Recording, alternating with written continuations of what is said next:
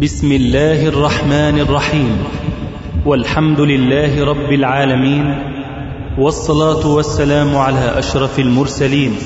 سيدنا محمد وعلى آله وصحبه أجمعين.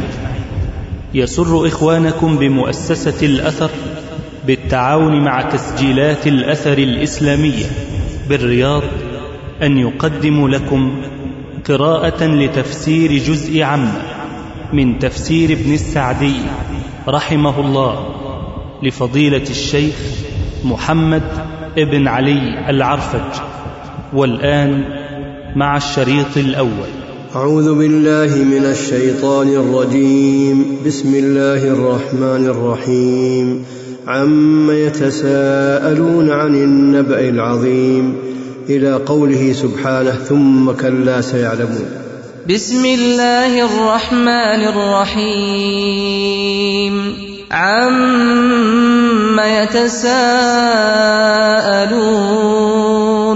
عن النبأ العظيم الذي هم فيه مختلفون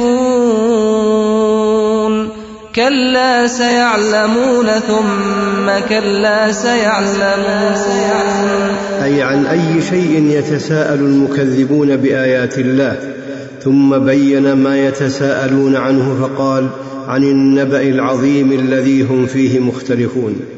أي عن الخبر العظيم الذي طال فيه نزاعهم وانتشر فيه خلافهم على وجه التكذيب والاستبعاد وهو النبأ الذي لا يقبل الشك ولا يدخله الريب ولكن المكذبون بلقاء ربهم لا يؤمنون ولو جاءتهم كل آية حتى يروا العذاب الأليم. ولهذا قال كلا سيعلمون ثم كلا سيعلمون. أي سيعلمون إذا نزل بهم العذاب ما كانوا به يكذبون حين يدعون إلى نار جهنم دعا. ويقال لهم هذه النار التي كنتم بها تكذبون.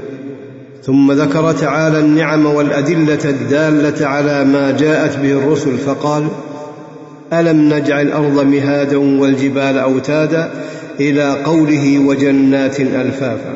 ألم نجعل الأرض مهادا والجبال أوتادا وخلقناكم أزواجا وجعلنا نومكم سباتا وجعلنا الليل لباسا وجعلنا النهار معاشا وبنينا فوقكم سبعا شدادا وجعلنا سراجا وهاجا وأنزلنا من المعصرات ماء ثجاجا لنخرج به حبا ونباتا وجنات ألفافا.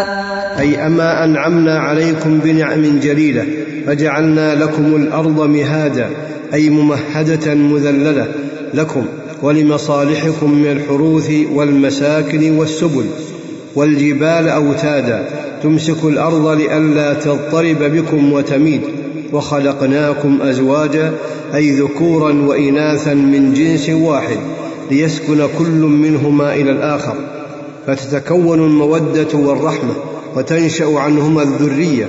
وفي ضمن هذا الامتنان بلذة المنكح وجعلنا نومكم سباتا أي راحة لكم وقطعا لأشغالكم التي متى تمادت بكم أضرت بأبدانكم فجعل الله الليل والنهار يغشي الناس لتسكن حركاتهم الضارة وتحصل راحتهم التامة وتحصل راحتهم النافعة وبنينا فوقكم سبعا شدادا أي سبع سماوات في غاية القوة والصلابة والشدة وقد أمسكها الله بقدرته وجعلها سقفا للأرض فيها عدة منافع فيها عدة منافع لهم ولهذا ذكر من منافعها الشمس فقال وجعلنا سراجا وهاجا نبه بالسراج على النعمة بنورها الذي صار ضرورة للخلق وبالوهاج وهي حرارتها على ما فيها من الإنضاج والمنافع. وأنزلنا من المعصرات أي السحاب ماء ثجاجا أي كثيرا جدا لتخرج به حبا من بر وشعير وذرة وأرز وغير ذلك مما يأكله الآدميون. ونباتا يشمل سائر النبات الذي جعله الله قوتا لمواشيهم وجنات ألفافا أي بساتين ملتفة فيها من جميع اصناف الفواكه اللذيذة. فالذي أنعم عليكم بهذه النعم الجليلة التي لا يقدر قدرها ولا يحصى عددها كيف تكفرون به؟ وتكذبون ما أخبركم به من البعث والنشور أم كيف تستعينون بنعمه على معاصيه وتجحدونها؟ ثم قال سبحانه إن يوم الفصل كان ميقاتا إلى قوله فذوقوا فلن نزيدكم إلا عذابا.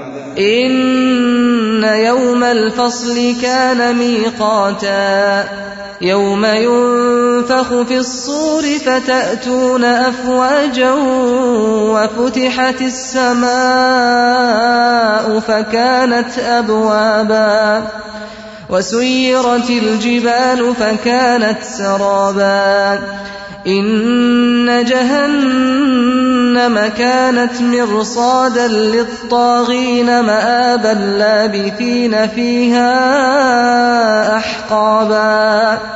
لا يذوقون فيها بردا ولا شرابا إلا حميما وغساقا. جزاء وفاقا. إنهم كانوا لا يرجون حسابا وكذبوا بآياتنا كذابا. وكل شيء أحصيناه كتابا فذوقوا فلن نزيدكم إلا عذابا.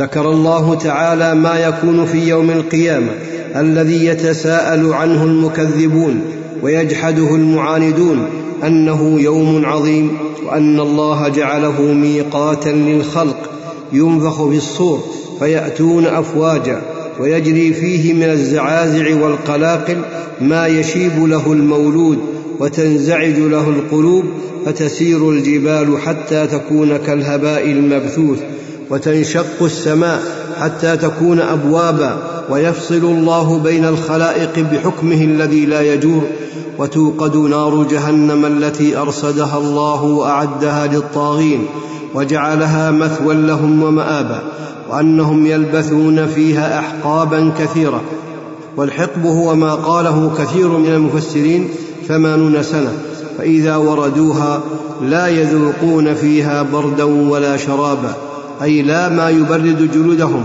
ولا ما يدفع ظمأهم إلا حميما أي ماء حارا يشوي وجوههم ويقطع أمعاءهم وغساقا وهو صديد أهل النار الذي هو في غاية النتن وكراهة المذاق وإنما استحقوا لهذه العقوبات الفظيعة جزاء لهم وفاقا على ما عملوا من الأعمال الموصله إليها لم يظلمهم الله ولكن ظلموا أنفسهم.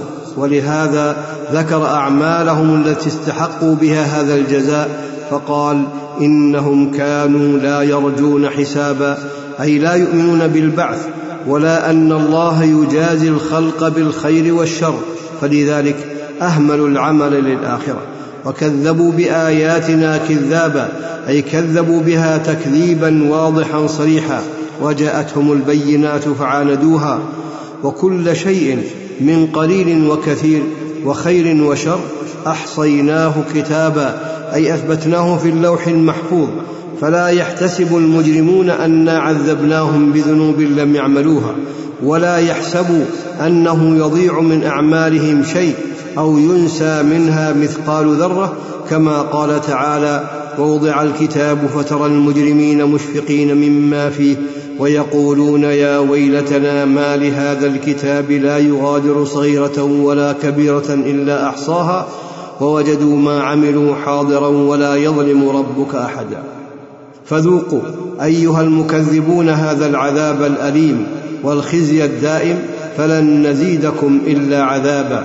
وكل وقت وحين يزداد عذابهم وهذه الآية أشد الآيات في شدة عذاب أهل النار أجارنا الله منها.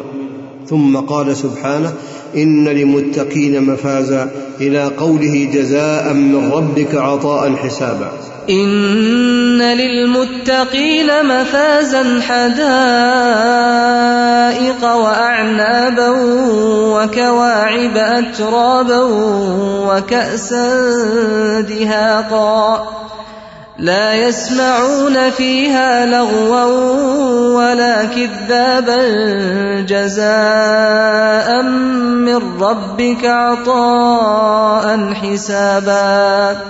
لما ذكر حال المجرمين ذكر حال المتقين فقال إن للمتقين مفازا أي الذين اتقوا سخط ربهم بالتمسك بطاعته والانكفاف عن معصيته فلهم مفاز ومنجا وبعد عن النار وفي ذلك المفاز لهم حدائق وهي البساتين الجامعة لأصناف الأشجار الزاهية بالثمار التي تتفجر بين خلالها الأنهار وخص العنب لشرفه وكثرته في تلك الحدائق ولهم فيها زوجات على مطالب النفوس وهي النواهد اللاتي لم تتكسر ثديهن من شبابهن وقوتهن ونضارتهن والأتراب اللاتي على سن واحد متقارب ومن عادة الأتراب أن يكن متآلفات متعاشرات وذلك السن الذي هن فيه ثلاث وثلاثون سنة.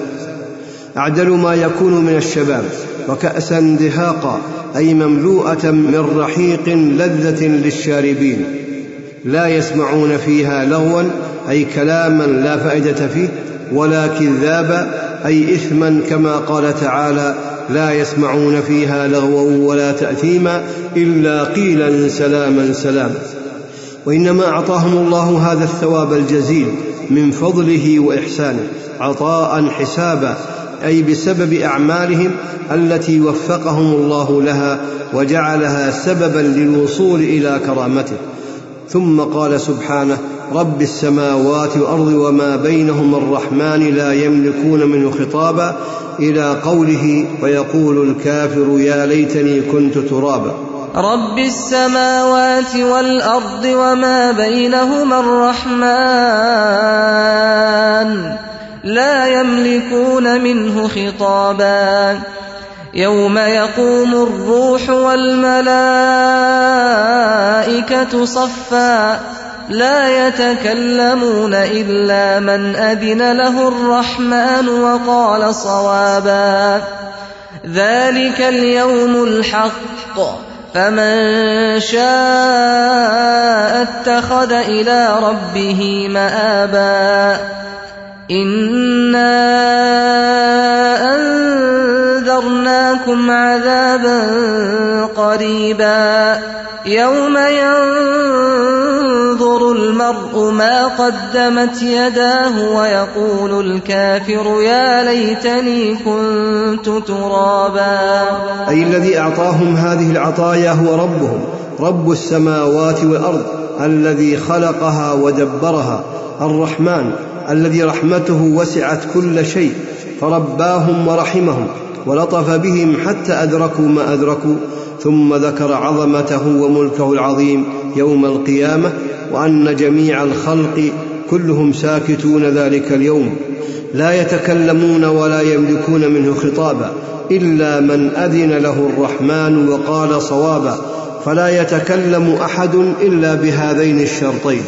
أن يأذن الله له في الكلام وأن يكون ما تكلم به صوابا لأن ذلك اليوم هو الحق الذي لا يروج فيه الباطل ولا ينفع فيه الكذب. وفي ذلك اليوم يقوم الروح وهو جبريل عليه السلام الذي هو أفضل الملائكة والملائكة أيضا يقوم الجميع صفا خاضعين لله لا يتكلمون إلا بإذنه. فلما رغب ورهب وبشر وأنذر قال فمن شاء اتخذ إلى ربه مآبا أي عملا وقدم صدق يرجع إليه يوم القيامة. إنا أنذرناكم عذابا قريبا لأنه قد أزف مقبلا وكل ما هو آت فهو قريب. يوم ينظر المرء ما قدمت يداه أي هذا الذي يهمه ويفزع إليه. فلينظر في هذه الدار ما قدم لدار القرار.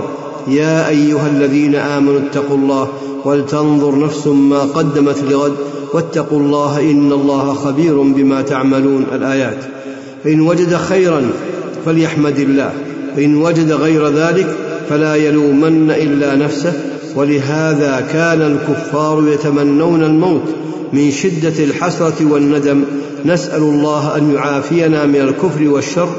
إنه جواد كريم. وصلى الله وسلم على نبينا محمد وعلى آله وصحبه أجمعين. أعوذ بالله من الشيطان الرجيم. بسم الله الرحمن الرحيم. والنازعات غرقا والناشطات نشطا. إلى قوله سبحانه وتعالى فإذا هم بالساهرة. بسم الله الرحمن الرحيم. والنازعات غرقا والناشطات نشطا والسابحات سبحا فالسابقات سبقا فالمدبرات أمرا. يوم ترجف الراجفة تتبعها الرادفة.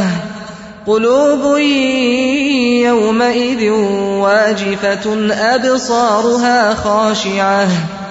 يقولون أئنا لمردودون في الحافرة أئذا كنا عظاما نخرة. قالوا تلك إذا كرة خاسرة. فإنما هي زجرة واحدة فإذا هم بالساهرة. هذه الإقسامات بالملائكة الكرام وأفعالهم الدالة على كمال انقيادهم لأمر الله وإسراعهم في تنفيذه يحتمل أن المقسم عليه الجزاء والبعث بدليل الإتيان بأحوال القيامة بعد ذلك. ويحتمل أن المقسم عليه والمقسم به متحدان وأنه أقسم على الملائكة لأن الإيمان بهم أحد أركان الإيمان الستة ولأن في ذكر أفعالهم هنا ما يتضمن الجزاء الذي تتولاه الملائكة عند الموت وقبله وبعده. فقال والنازعات غرقا وهم الملائكة التي تنزع الأرواح بقوة وتغرق في نزعها حتى تخرج الروح فتجازى بعملها.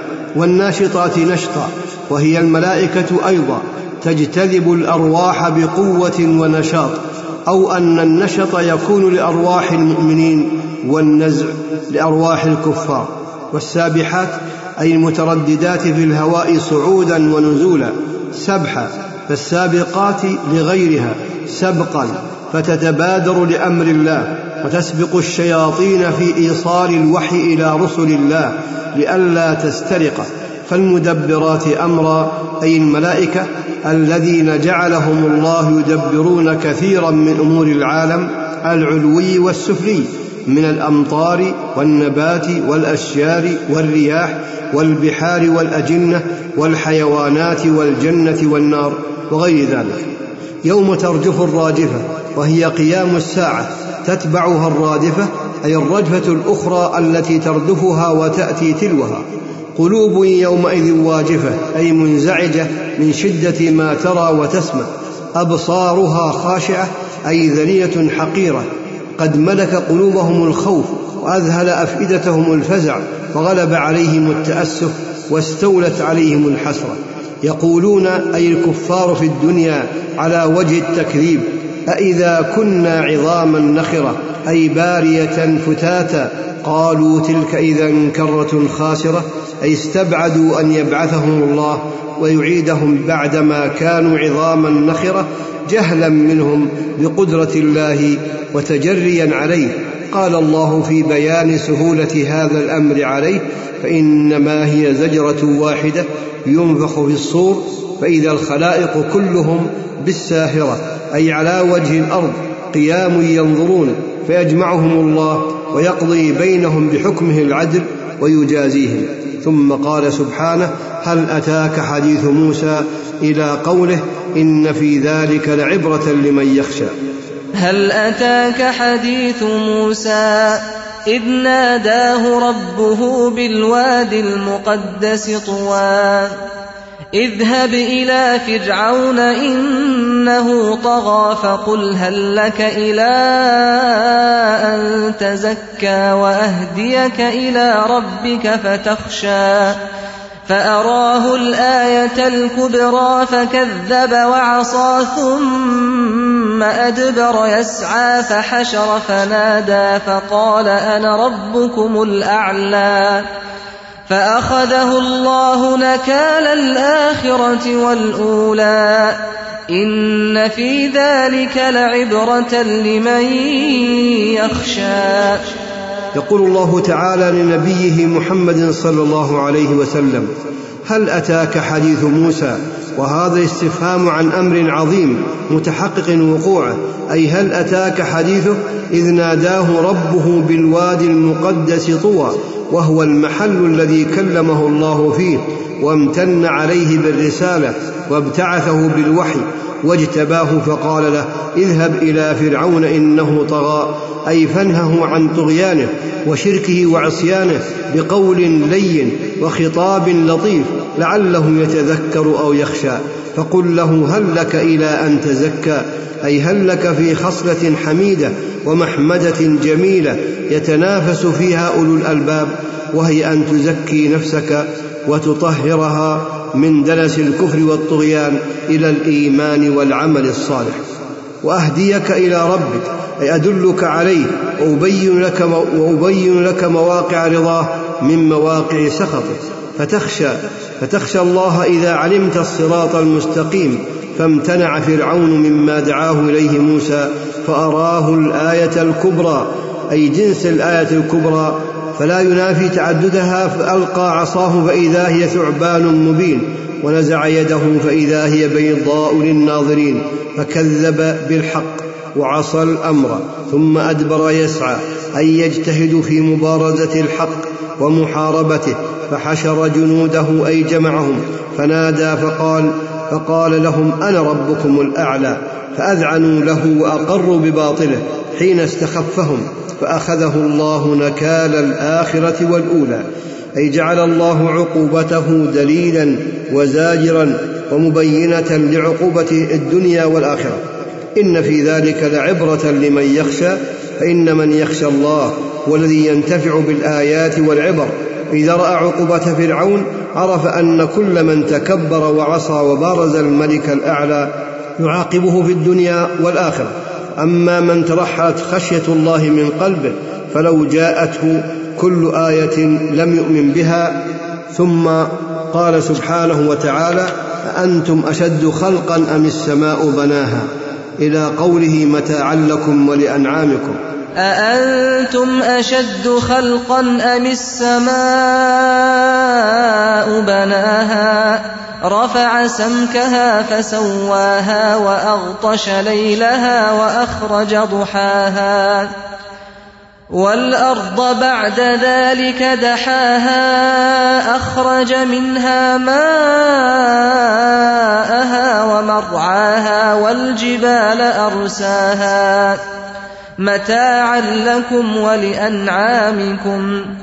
يقول تعالى مبينا دليلا واضحا لمنكر البعث ومستبعد إعادة الله للأجسام أأنتم أيها البشر أشد خلقا أم السماء؟ ذات الجرم العظيم والخلق القويم والارتفاع الباهر بناها الله رفع سمكها أي جرمها وصورتها فسواها بإحكام وإتقان يحير العقول ويذهل الألباب وأغطش ليلها أي أظلمه فعمت الظلمة جميع أرجاء السماء فأظلم وجه الأرض وأخرج ضحاها. أي أظهر فيه النور العظيم حين أتى بالشمس فانتشر الناس في مصالح دينهم ودنياهم. والأرض بعد ذلك أي بعد خلق السماء دحاها أي أودع فيها منافعها. فسر ذلك بقوله أخرج منها ماءها ومرعاها والجبال أرساها أي ثبتها بالأرض فدح الأرض بعد خلق السماوات كما هو نص هذه الآيات الكريمة.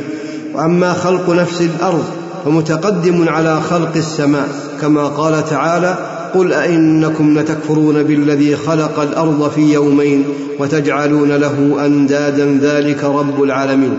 إلى أن قال ثم استوى إلى السماء وهي دخان فقال لها وللأرض ائتيا طوعا أو كرها قالتا أتينا طائعين فقضاهن سبع سماوات.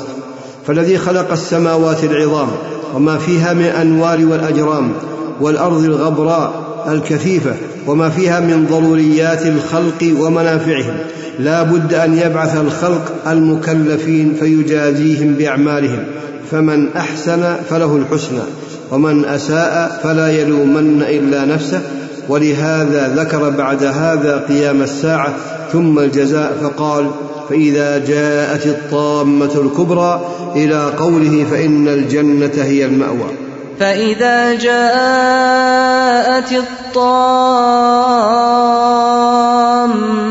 الكبرى يوم يتذكر الإنسان ما سعى وبرزت الجحيم لمن يرى فأما من طغى وآثر الحياة الدنيا فإن الجحيم هي المأوى واما من خاف مقام ربه ونهى النفس عن الهوى فان الجنه هي الماوى أي إذا جاءت القيامة الكبرى والشدة العظمى التي يهون عندها كل شيء فحينئذ يذهل الوالد عن ولده والصاحب عن صاحبه وكل محب عن حبيبه ويتذكر الإنسان ما سعى في الدنيا من خير وشر فيتمنى زيادة مثقال ذرة في حسناته ويغمه ويحزن لزيادة مثقال ذرة في سيئاته. ويعلم إذ ذاك أن مادة ربحه وخسرانه ما سعاه في الدنيا وينقطع كل سبب ووصلة كانت في الدنيا سوى الأعمال. وبرزت الجحيم لمن يرى أي جعلت في البراز ظاهرة لكل أحد قد هيئت لأهلها واستعدت لأخذهم منتظرة لأمر ربها. فأما من طغى أي جاوز الحد بأن تجرأ على المعاصي الكبار ولم يقتصر على ما حده الله وآثر الحياة الدنيا على الآخرة فصار سعيه لها ووقته مستغرقا في حظوظها وشهواتها. ونسي الآخرة والعمل لها فإن الجحيم هي المأوى له أي المقر والمسكن لمن هذه حاله. وأما من خاف مقام ربه أي خاف القيام عليه ومجازاته بالعدل فأثر هذا الخوف في قلبه فنهى النفس عن هواها الذي يصدها عن طاعة الله وصار هواه تابع تبعا لما جاء به الرسول وجاهد الهوى والشهوة الصادين عن خير فإن الجنة المشتمله على كل خير وسرور ونعيم هي المأوى. لمن هذا وصفه يسألونك عن الساعة أيان مرساها إلى قوله تعالى لم يلبثوا إلا عشية أو ضحاها. يسألونك عن الساعة أيان مرساها فيم أنت من ذكراها إلى ربك منتهاها. إنما أنت منذر من يخشاها. كأنهم يوم يرونها لم يلبثوا إلا عشية أو ضحاها. أي يسألك المتعنتون المكذبون بالبعث عن الساعة متى وقوعها؟ وايان مرساها؟ فأجابهم الله بقوله فيم أنت من ذكراها؟ أي ما الفائدة لك ولهم في ذكرها؟ ومعرفة وقت مجيئها وليس تحت ذلك نتيجة. ولهذا لما كان علم العباد للساعة ليس لهم فيه مصلحة دينية ولا دنيوية بل المصلحة إخفائه عليهم طوى علم ذلك عن جميع الخلق واستأثر بعلمه فقال إلى ربك منتهاها أي إليه ينتهي علمها.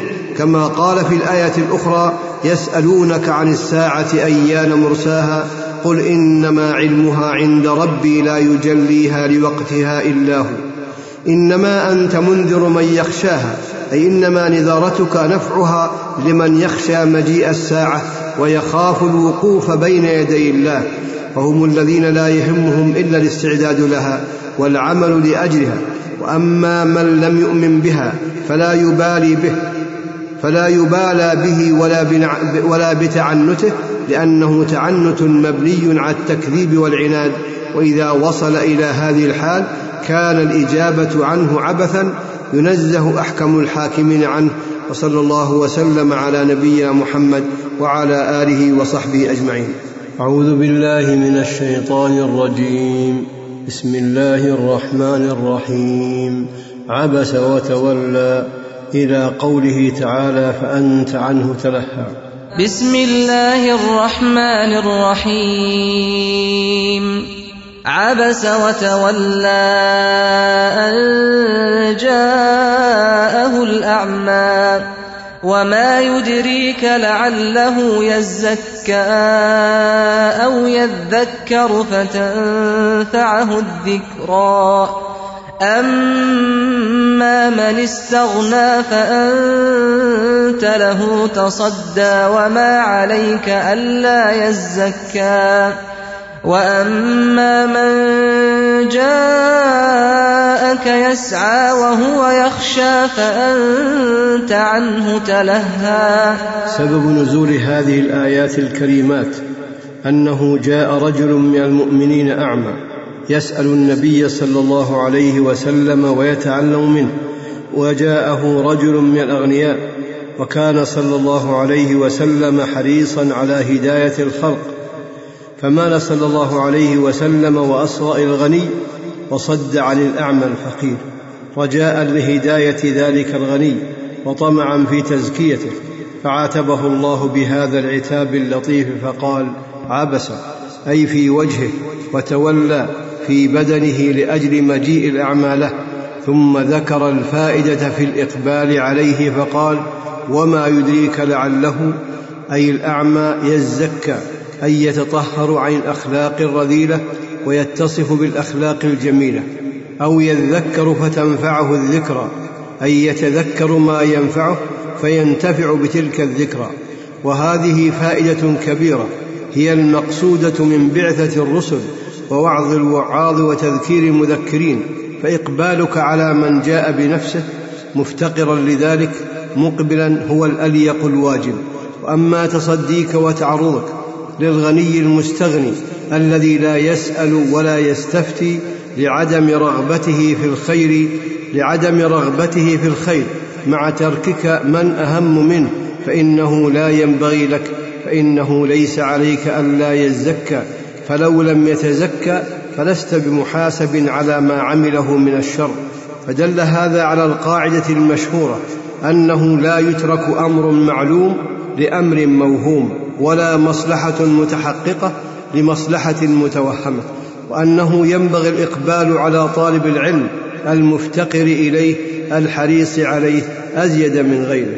ثم قال سبحانه كلا إنها تذكرة إلى قوله سبحانه متاعا لكم ولأنعامكم كلا إنها تذكرة فمن شاء ذكره. في صحف مكرمة مرفوعة مطهرة بأيدي سفرة كرام بررة. قتل الإنسان ما أكفره من أي شيء خلقه من نطفة خلقه فقدره. ثم السبيل يسره ثم أماته فأقبره. ثم إذا شاء أنشره. كلا لما يقض ما أمره فلينظر الإنسان إلى طعامه. أنا صببنا الماء صبا. ثم شققنا الأرض شقا فأنبتنا فيها حبا وعنبا وقضبا وزيتونا ونخلا وحدائق غلبا وفاكهة وأبا متاعا لكم ولأنعامكم. يقول تعالى كلا إنها تذكرة أي حقا إن هذه الموعظة تذكرة من الله يذكر بها عباده ويبين لهم في كتابه ما يحتاجون إليه ويبين الرشد من الغي. فإذا تبين ذلك فمن شاء ذكره أي عمل به كقوله تعالى وقل الحق من ربكم فمن شاء فليؤمن ومن شاء فليكفر. ثم ذكر محل هذه التذكره وعظمها ورفع قدرها. فقال في صحف مكرمة مرفوعة مرفوعة القدر والرتبة سفرة وهم الملائكة الذين هم سفراء بين الله وبين عباده كرام أي كثير الخير وبركة بررة قلوبهم وأعمالهم وذلك كله حفظ من الله لكتابه أن جعل السفرة فيه إلى الرسل الملائكة الكرام الأقوياء الأتقياء ولم يجعل للشياطين عليه سبيلا وهذا مما يوجب الإيمان به وتلقيه بالقبول ولكن مع هذا أبى الإنسان إلا كفورا. ولهذا قال تعالى قتل الإنسان ما أكفره لنعمة الله وما أشد معاندته للحق بعدما تبين وهو ما هو من أضعف الأشياء خلقه الله من ماء مهين ثم قدر خلقه وسواه بشرا سويا وأتقن قواه الظاهرة والباطنة. ثم السبيل يسره اي يسر له الأسباب الدينية والدنيوية وهداه السبيل وبينه وامتحنه بالأمر والنهي ثم أماته فأقبره أي أكرمه بالدفن ولم يجعله كسائر الحيوانات التي تكون جيفها على وجه الأرض ثم إذا شاء أنشره أي بعثه بعد موته للجزاء فالله هو المتفرد بتدبير الإنسان. وتصريفه بهذه التصاريف لم يشاركه فيه مشارك ومع هذا لا يقوم بما أمره الله ولم يقض ما فرضه عليه بل لا يزال مقصرا تحت الطلب. ثم أرشده الله إلى النظر والتفكر في طعامه وكيف وصل إليه؟ بعدما تكرت عليه طبقات عديدة ويسره الله له فقال فلينظر الإنسان إلى طعامه أنا صببنا الماء صبا أي أنزلنا المطر على وجه الأرض بكثرة ثم شققنا الأرض للنبات شقا فأنبتنا فيها أصنافا مصنفة من أنواع الأطعمة اللذيذة والأقوات الشهية حبا وهذا شامل لسائر الحبوب. على اختلاف أصنافها وعنبا وقضبا وهو القت وزيتونا ونخلا وخص هذه أربعة لكثره فوائدها ومنافعها وحدائق غلبا أي بساتين فيها الأشجار الكثيرة الملتفة وفاكهة وأبا الفاكهة ما يتفكه فيه الإنسان من تين وعنب وخوخ ورمان وغير ذلك. والأب ما تأكله البهائم والأنعام ولهذا قال متاعا لكم ولأنعامكم التي خلقها الله وسخرها لكم. فمن نظر في هذه النعم أوجب له ذلك شكر ربه وبذل الجهد في الإنابة إليه والإقبال على طاعته والتصديق لأخباره. ثم قال سبحانه فإذا جاءت الصاخة إلى قوله تعالى أولئك هم الكفرة الفجر. فإذا جاءت الصاخة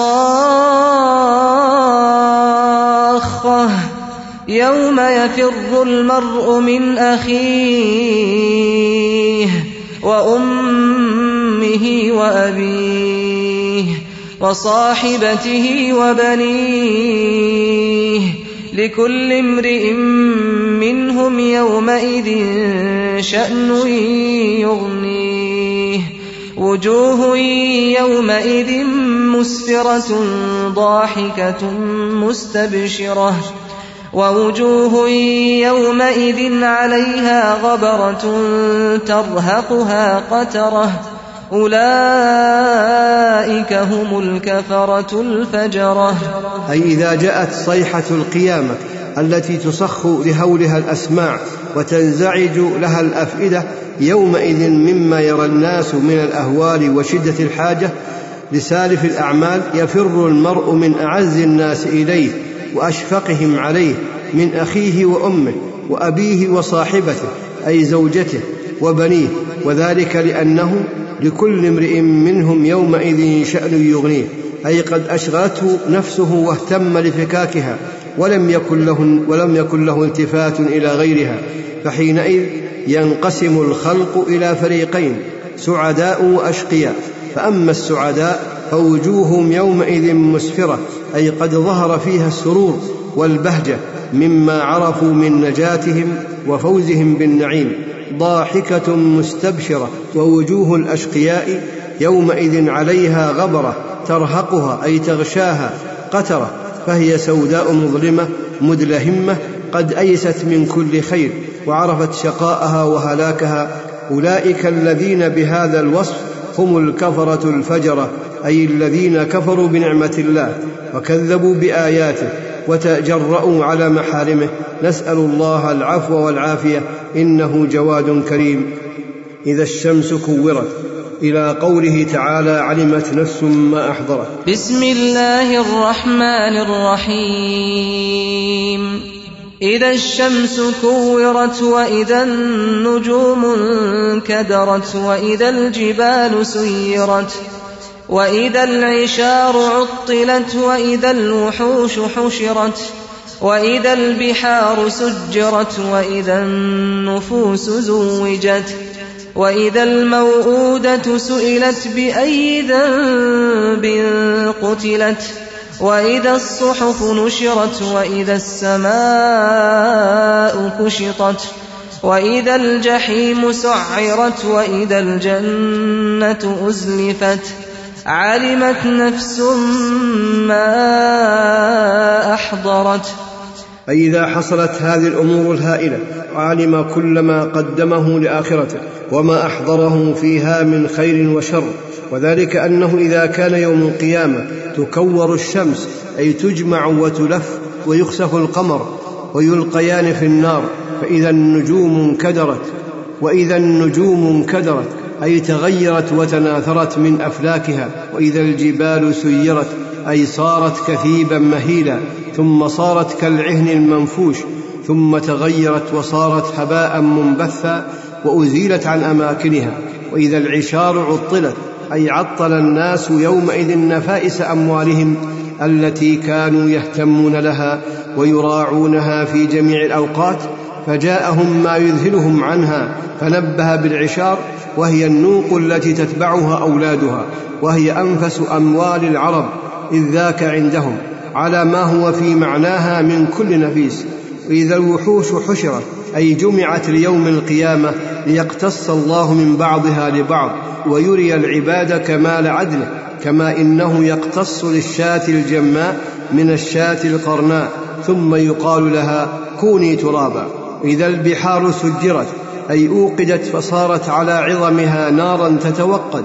وإذا النفوس زوجت أي قرن كل صاحب عمل مع نظيره فجمع الأبرار مع الأبرار والفجار مع الفجار وروح المؤمنون بالحور العين والكافرون بالشياطين. وهذا كقوله تعالى وسيق الذين كفروا إلى جهنم زمرا وسيق الذين اتقوا ربهم إلى الجنة زمرا احشروا الذين ظلموا وازواجهم وإذا الموءودة سئلت اي وهي التي كانت الجاهلية الجهلاء تفعله من دفن البنات وهن أحياء من غير سبب إلا خشية الفقر؟ فتسأل بأي ذنب قتلت. ومن المعلوم أنها ليس لها ذنب ولكن هذا فيه توبيخ وتقريع لقاتليها. وإذا الصحف المشتملة على ما عمله العاملون من خير وشر نشرت وفرقت على أهلها فآخذ كتابه بيمينه وآخذ كتابه بشماله أو من وراء ظهره. إذا السماء كشطت أي أزيلت كما قال تعالى يوم تشقق السماء بالغمام يوم نطوي السماء كطي السجل الكتب. والأرض جميعا قبضته يوم القيامة والسماوات مطويات بيمينه وإذا الجحيم سعرت أي أوقد عليها فاستعرت والتهبت التهابا لم يكن لها قبل ذلك. وإذا الجنة ازلفت أي قربت للمتقين علمت نفس أي كل نفس لإتيانها في سياق الشر ما أحضرت أي ما حضر لديها من الأعمال التي قدمتها كما قال تعالى ووجدوا ما عملوا حاضرا. وهذه الأوصاف التي وصف الله بها يوم القيامة من الأوصاف التي تنزعج لها القلوب وتشتد من أجلها الكروب وترتعد الفرائص وتعم المخاوف وتحث أولي الألباب للاستعداد لذلك اليوم وتزجرهم عن كل ما يوجب اللوم. ولهذا قال بعض السلف من أراد أن ينظر ليوم القيامة كأنه رأي عين فليتدبر سورة إذا الشمس كورت. ثم قال سبحانه فلا أقسم بالخنس إلى قوله سبحانه وما تشاءون إلا أن يشاء الله رب العالمين. فلا أقسم بالخنس الجوار الكنس والليل إذا عسعس والصبح إذا تنفس إنه لقول رسول كريم. ذي قوة عند ذي العرش مكين مطاع ثم أمين.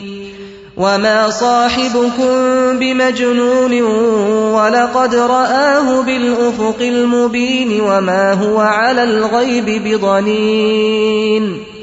وما هو بقول شيطان رجيم فأين تذهبون إن هو إلا ذكر للعالمين لمن شاء منكم أن يستقيم وما تشاءون إلا أن يشاء الله رب العالمين أقسم تعالى بالخنس وهي الكواكب التي تخنس أي تتأخر عن سير الكواكب المعتاد إلى جهة المشرق وهي النجوم السبعة السيارة الشمس والقمر والزهرة والمشتري والمريخ وزحل وعطارد. فهذه السبعة لها سيران.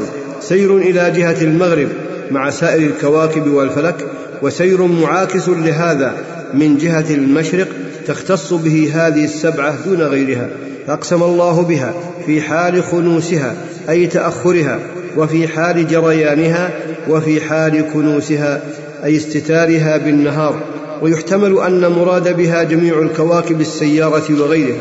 ثم قال سبحانه والليل إذا عسعس أي أقبل وقيل أدبر والنهار إذا تنفس أي بدت علائم الصبح وانشق النور شيئا فشيئا حتى يستكمل وتطلع الشمس. وهذه آيات عظام أقسم الله عليها لقوة سند القرآن وجلالته وحفظه من كل شيطان رجيم فقال إنه لقول رسول كريم. وهو جبريل عليه السلام. نزل به من عند الله تعالى كما قال تعالى وإنه لتنزيل رب العالمين. نزل به الروح الأمين على قلبك لتكون من المنذرين. ووصفه الله بالكريم لكرم أخلاقه وكثرة خصاله الحميدة فإنه أفضل الملائكة وأعظمهم رتبة عند ربه. ذي قوة على ما أمره الله به ومن قوته أنه قلب ديار قوم لوط بهم فأهلكهم.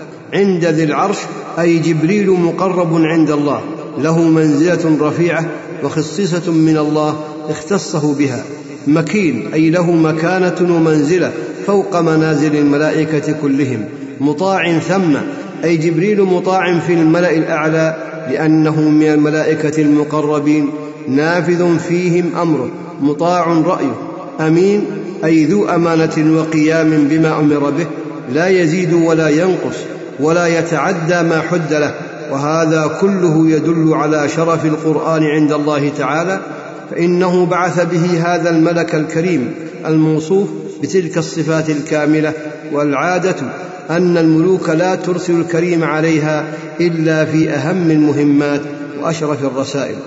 ولما ذكر فضل الرسول الملكي الذي جاء بالقرآن ذكر فضل الرسول البشري الذي نزل عليه القرآن ودعا إليه الناس فقال وما صاحبكم؟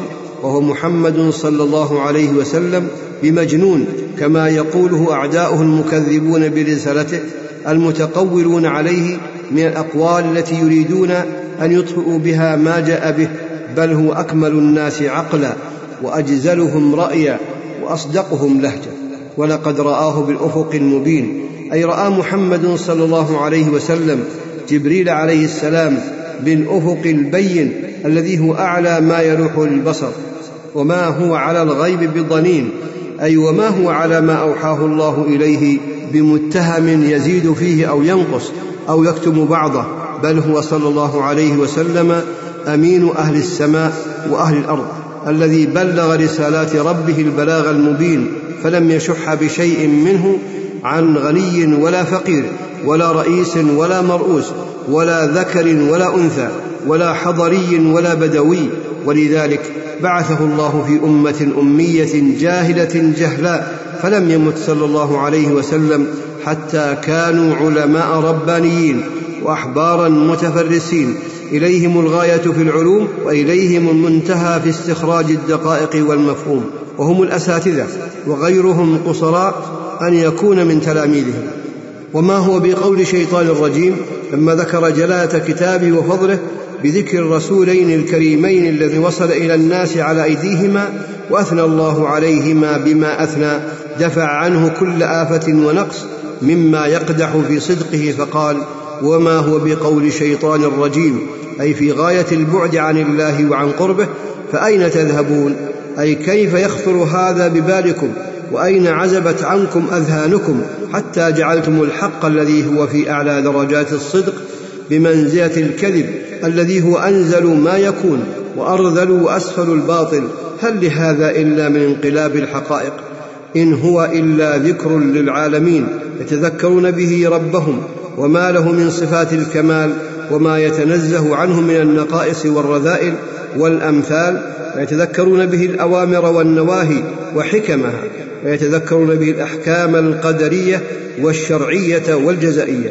وبالجملة يتذكرون به مصالح الدارين وينالون بالعمل به السعادتين. لمن شاء منكم أن يستقيم بعدما تبين الرشد من الغي والهدى من الضلال وما تشاءون إلا أن يشاء الله رب العالمين. أي فمشيئته نافذة لا يمكن أن تعارض أو تمانع. وفي هذه الآية وأمثالها رد على فرقتي القدرية النفاة والقدرية المجبرة. أعوذ بالله من الشيطان الرجيم. بسم الله الرحمن الرحيم. إذا السماء انفطرت إلى قوله سبحانه علمت نفس ما قدمت وأخرت. بسم الله الرحمن الرحيم. إذا السماء انفطرت وإذا الكواكب انتثرت وإذا البحار فجرت وإذا القبور بعثرت علمت نفس ما قدمت وأخرت إذا انشقت السماء وانفطرت وتناثرت نجومها وزال جمالها وفجرت البحار فصارت بحرا واحدا وبعثرت القبور بأن أخرج ما فيها من الأموات وحشروا للموقف بين يدي الله للجزاء على الأعمال فحينئذ ينكشف الغطاء ويزول ما كان خفيا وتعلم كل نفس ما معها من أرباح والخسران هنالك يعض الظالم على يديه إذا رأى ما قدمت يداه وأيقن بالشقاء الأبدي والعذاب السرمدي وهنالك يفوز المتقون المقدمون لصالح الأعمال بالفوز العظيم والنعيم المقيم والسلامة من عذاب الجحيم. ثم يقول سبحانه يا أيها الإنسان ما غرك بربك الكريم إلى قوله يعلمون ما تفعلون. يا أيها الإنسان ما غرك بربك الكريم.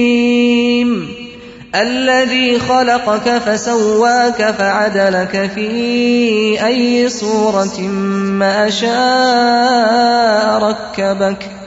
كلا بل تكذبون بالدين وإن عليكم لحافظين كراما كاتبين.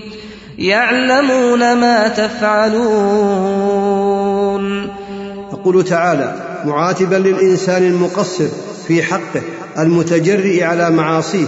يا أيها الإنسان ما غرك بربك الكريم؟ أتهاونا منك في حقوقه؟ أم احتقارا منك لعذابه؟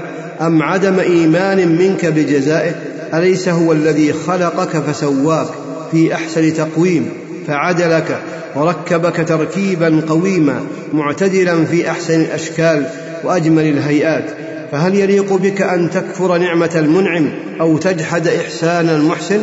إن هذا إلا من جهلك وظلمك وعنادك وغشمك فاحمد الله إذ لم يجعل صورتك صورة كلب أو حمار أو نحوهما من الحيوانات. ولهذا قال تعالى في أي صورة ما شاء ركبك وقوله كلا بل تكذبون بالدين أي مع هذا الوعظ والتذكير. لا تزالون مستمرين على التكذيب بالجزاء وأنتم لا بد أن تحاسبوا على ما عملتم. وقد أقام الله عليكم ملائكة كراما يكتبون أقوالكم وأفعالكم ويعلمونها فدخل في هذا أفعال القلوب وأفعال الجوارح فاللائق بكم أن تكرموهم وتجلوهم. ثم قال سبحانه إن الأبرار لفي نعيم إلى قوله سبحانه والأمر يومئذ لله. إن الأبرار لفي نعيم وإن الفجار لفي جحيم يصلونها يوم الدين. وما هم عنها بغائبين.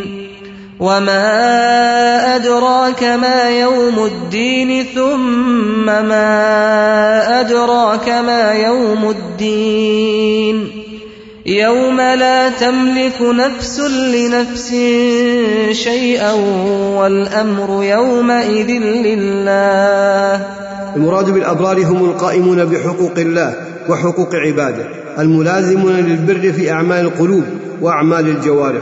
فهؤلاء جزاؤهم النعيم في القلب والروح والبدن في دار الدنيا وفي دار البرزخ وفي دار القرار. وإن الفجار الذين قصروا في حقوق الله وحقوق عباده الذين فجرت قلوبهم ففجرت أعمالهم لفي جحيم أي عذاب أليم في دار الدنيا ودار البرزخ ودار القرار. يصلونها ويعذبون بها أشد العذاب يوم الدين أي يوم الجزاء على الأعمال. وما هم عنها بغائبين أي بل هم ملازمون لها لا يخرجون منها وما أدراك ما يوم الدين ثم ما أدراك ما يوم الدين. في هذا تهويل لذلك اليوم الشديد الذي يحير الأذهان يوم لا تملك نفس لنفس شيئا ولو كانت قريبة أو حبيبة مصافية فكل مشتغل بنفسه لا يطلب فكاك لغيرها والأمر يومئذ لله فهو الذي يفصل بين العباد ويأخذ للمظلوم حقه من ظالمه. أعوذ بالله من الشيطان الرجيم. بسم الله الرحمن الرحيم. ويل للمطففين إلى قوله سبحانه يوم يقوم الناس لرب العالمين. بسم الله الرحمن الرحيم. ويل للمطففين الذين إذا اكتالوا على الناس يستوفون. وإذا كالوهم أو وزنوهم يخسرون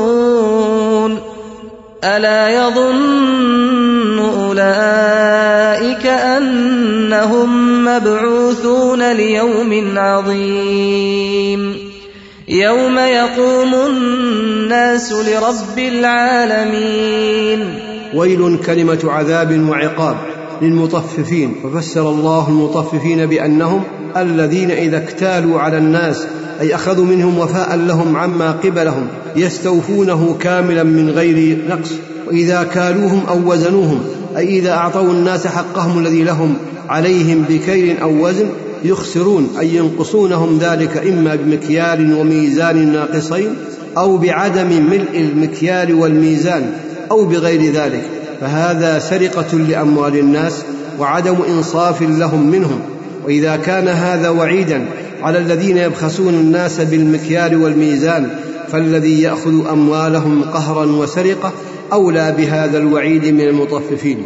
ودلت الآية الكريمة على أن الإنسان كما يأخذ من الناس الذي يجب عليه أن يعطيهم كل ما لهم من الأموال والمعاملات بل يدخل في عموم هذا الحجج والمقالات فإنه كما أن متناظرين قد جرت العادة أن كل واحد منهما يحرص على ما له من الحجج فيجب عليه أيضا أن يبين ما لخصمه من الحجة التي لا يعلمها وأن ينظر في أدلة خصمه كما ينظر في أدلته هو وفي هذا الموضع يعرف إنصاف الإنسان من تعصبه واعتسافه وتواضعه من كبره وعقله من سفهه. نسأل الله التوفيق لكل خير. ثم توعد تعالى المطففين وتعجب من حالهم وإقامتهم على ما هم عليه فقال ألا يظن أولئك أنهم مبعوثون ليوم عظيم يوم يقوم الناس رب العالمين؟ فالذي جرأهم على التطفيف عدم إيمانهم باليوم الآخر وإلا فلو آمنوا به وعرفوا أنهم سيقومون بين يدي الله فيحاسبهم على القليل والكثير لأقلعوا عن ذلك وتأبوا منه. ثم يقول سبحانه كلا إن كتاب الفجار لفي سجين إلى قوله ثم يقال هذا الذي كنتم به تكذبون. كلا إن كتاب الفجار لفي سجين وما أدراك ما سجين. كتاب مرقوم. ويل يومئذ للمكذبين الذين يكذبون بيوم الدين. وما يكذب به إلا كل معتد أثيم. إذا تتلى عليه آياتنا قال أساطير الأولين. كلا بل ران على قلوبهم ما كانوا يكسبون. كلا إنهم عن ربهم يومئذ لمحجوبون. ثم إنهم لصال الجحيم. ثم يقال هذا الذي كنتم به تكذبون. يقول تعالى كلا إن كتاب الفجار وهذا شامل لكل فاجر من أنواع الكفرة والمنافقين والفاسقين لفي سجين ثم فسر ذلك بقوله وما أدراك ما سجين كتاب مرقوم أي كتاب مذكور فيه أعمالهم الخبيثة والسجين المحل الضيق الضنك وسجين ضد عليين الذي هو محل كتاب الأبرار كما سيأتي. وقد قيل إن سجين وأسفل الأرض السابعة مأوى الفجار ومستقرهم في معادهم ويل يومئذ للمكذبين. ثم بينهم بقوله الذين يكذبون بيوم الدين أي يوم الجزاء يوم يدين الله الناس فيه بأعمالهم وما يكذب به إلا كل معتد على محارم الله متعد من الحلال إلى الحرام. أثيم أي كثير الإثم فهذا يحمله عدوانه على التكذيب ويوجب له كبره رد الحق. ولهذا إذا تتلى عليه آيات الله الدالة على الحق وعلى صدق ما جاءت به الرسل كذبها وعاندها وقال هذه أساطير الأولين أي من ترهات المتقدمين وأخبار الأمم الغابرين ليس من عند الله تكبرا وعنادا. وأما من أنصف وكان مقصوده الحق المبين فإنه لا يكذب بهذا الدين لأن الله قد أقام عليه من الأدلة القاطعة والبراهين الساطعة ما يجعله حق اليقين وصار لبصائرهم بمنزلة الشمس للإبصار بخلاف من ران على قلبه كسبه وغطته معاصيه فإنه محجوب عن الحق. ولهذا جوزي على ذلك بأن حجب عن الله كما حجب قلبه في الدنيا عن آيات الله. ثم إنهم مع هذه العقوبة البليغة لصالوا الجحيم. ثم يقال لهم توبيخا وتقريعا هذا الذي كنتم به تكذبون. فذكر لهم ثلاثة أنواع من العذاب عذاب الجحيم وعذاب التوبيخ واللوم وعذاب الحجاب عن رب العالمين.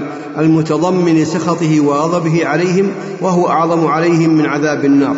ودل مفهوم الآية على أن المؤمنين يرون ربهم يوم القيامة وفي الجنة ويتلذذون بالنظر إليه أعظم من سائر اللذات ويبتهجون بخطابه ويفرحون بقربه كما ذكر الله ذلك في عدة آيات من القرآن وتواتر فيه النقل عن رسول الله صلى الله عليه وسلم وفي هذه الآيات التحذير من الذنوب فانها ترين على القلب وتغطيه شيئا فشيئا حتى ينطمس نوره وتموت بصيرته فتنقلب عليه الحقائق فيرى الباطل حقا والحق باطلا وهذا من أعظم عقوبات الذنوب. ثم قال سبحانه كلا إن كتاب الأبرار لفي عليين إلى قوله سبحانه عينا يشرب بها المقربون. كلا ان كتاب الابرار لفي عليين وما ادراك ما عليون كتاب مرقوم يشهده المقربون ان الابرار لفي نعيم على الارائك ينظرون تعرف في وجوههم نضرة النعيم. يسقون من رحيق مختوم ختامه مسك وفي ذلك فليتنافس المتنافسون. ومزاجه من تسنيم عينا يشرب بها المقربون. لما ذكر أن كتاب الفجار في أسفل الأمكنة وأضيقها ذكر أن كتاب الأبرار في أعلاها وأوسعها وأفسحها وأن كتابهم مرقوم يشهده المقربون من الملائكة الكرام وأرواح الأنبياء والصديقين والشهداء وينوه الله بذكرهم في الملأ الأعلى وعليون اسم لأعلى الجنة. فلما ذكر كتابهم ذكر أنهم في نعيم وهو اسم جامع لنعيم القلب والروح والبدن. على الأرائك أي على السرر المزينة بالفرش الحسان. ينظرون إلى ما أعد الله لهم من النعيم.